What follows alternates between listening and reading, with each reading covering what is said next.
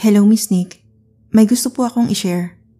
Mga kwento ng kabablaghan tungkol sa mga entities na nagpakita sa akin sa kwarto.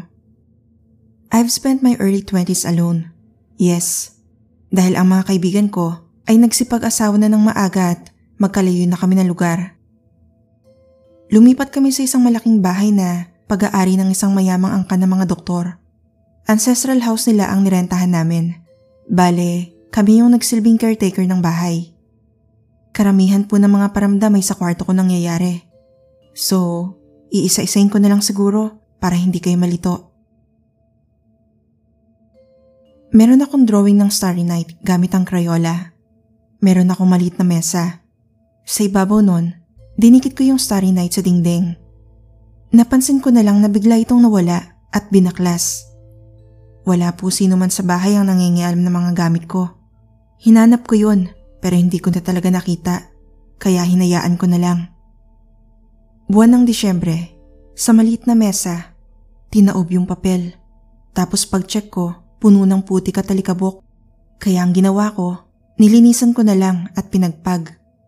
Wala po akong ideya kung sino at paano yun binalik sa ganoong pwesto. Pero may kutob po ako na pinaglalaroan ako ng isang elemento. Gabi ng Miyerkules, sa pagkakatanda ko, pumasok ako sa kwarto. Sa may kurtina, may figura na napakalaking itim at hugis siganting tao. Natulala ako sa bukana ng pinto nang makita kong gumalaw ang figura at animoy inaakit ako nalapitan siya. Kaya ako naman lumapit at sinubukan kong hawakan yon. Kaso, bigla na lang ito naglaho. Nagtatatakbo ako palabas ng kwarto noon. Nag-aayos ako ng mga gawa ko. By the way, artist po ako at taddad ng art yung kwarto ko. May dinikit akong disenyo sa salamin sa ibabaw ng pinto. Tanghali yon at nag-aayos ako.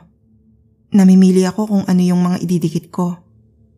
Paglingon ko, nagulat lang ako dahil nakita kong yung papel na dinikit ko lumilipad papunta sa akin. Natulala ako habang pinapanood ko lang yung papel na lumulutang. Hanggang sa bigla na lang itong nahulog sa may paanan ko.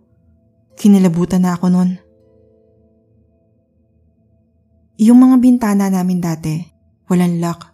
At dahil kahoy at may kalumaan, mahirap itong buksan at gagamitan mo pa ng puwersa. Kada gigising kami, napapansin namin ng kapatid ko na bukas na ang isang bintana. Sa una ay hinahayaan lamang namin yon. Hanggang sa kada pagising na lang namin, ganoon ang sitwasyon. Isang hapon, nakahiga lang ako sa kama nang biglang may kung ano ang maingay. Kaya tumayo ako. Pagtingin ko, gumalaw yung bintana na laging bukas. Parang hinahampas, e wala namang hangin. Kaya ang ginawa ko, sinarado ko na at tinalian. Naglagay na rin ako ng asin, pangontra. Gabi yun, nagre-record ako gamit ang cellphone ko. Bigla na lang may narinig akong boses ng bata na nagsisigaw sa audio. E wala namang bata sa bahay namin. Sa kanong time na yun, wala nang sino mang bata sa paligid. Binura ko na lang yon.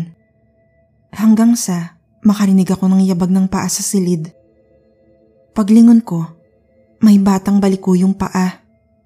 Yung buhok niya hanggang balikat. May suot siyang blue dress na gutay-gutay. Wala siyang emosyon at naglalakad na parang zombie habang baliko yung mga paa niya. Tapos tumago siya sa dingding at biglang naglaho. Kinilabutan po ako noon, as in, hindi po ako makagalaw. Kaya di ko napigilan na sumigaw at tumakbo palabas na makakilos na ako. Iba't ibang klaseng impacto ang nagpakita na sa akin. Isa na yung animoy bata na itim at kulot ang buhok. Isang nilalang na kasing tangkad lang din ng bata at nakakatakot ang itsura. Sa tuwing binabangungot ako sa kwarto, lagi nagpapakita yun sa may paanan ng kama. Minsan, nagpakita sa kapatid ko yung entity na malaki sa kwarto. Lahat sila may something in common. Lahat sila itim o masasabi kong mga demonyo sila. Minsan nagpakita sa akin ng mga demonyo at nakikipag-communicate sila sa akin through mind. Semana Santa, taong 2020. Binangungot po ako noon. Pagkagising ko, may kung ano na lang na may nakatayo sa pinto. Tila nakikipag-usap sa akin gamit ang isip. Lahat, puro pangungutya sa sangkatauhan at maging sa aking kahinaan. Ang hindi ko makakalimutan sa lahat, sa kalaliman ng gabi, nagising ako dahil sa ingay ng isang baboy na animoy kinakatay. Pagbukas ng mga mata ko, isang nakakatakot na nilalang ang nasa paanan ko at nagsishake yung ulo niya na parang may epilepsy. Nasa labas siya ng kulambo. Gusto niya akong saktan pero di niya magawa. Bigla na lang nanigas ang katawan ko na anumang oras ay maidlip ako at magkakasleep paralysis. Nanlaban ako noon at nagdasal sa isip ko. Mabuti na lang at naglaho ito at nakagalaw ako. Nagdasal po ako ng paulit-ulit noon bago ako bumalik sa pagkakatulog. Kaya naman pagkatapos ng mga kahindik-hindik na insidente na yon, naglagay na po ako ng asin, lalo na sa may paanan ng kama, kung saan madalas maghasik ng lagim ang mga nilalang na yon bilang pangontra. May experience din ako na may pumisil sa pako at may humila, kaya hanggang ngayon, inugali ko na maglagay ng asin. May nabasa kasi ako na na once maglagay ka ng asin, Ayaw na nilang lumapit sa area na yan. Hanggang dito na lang Miss Nick. Sa susunod na lang po yung iba.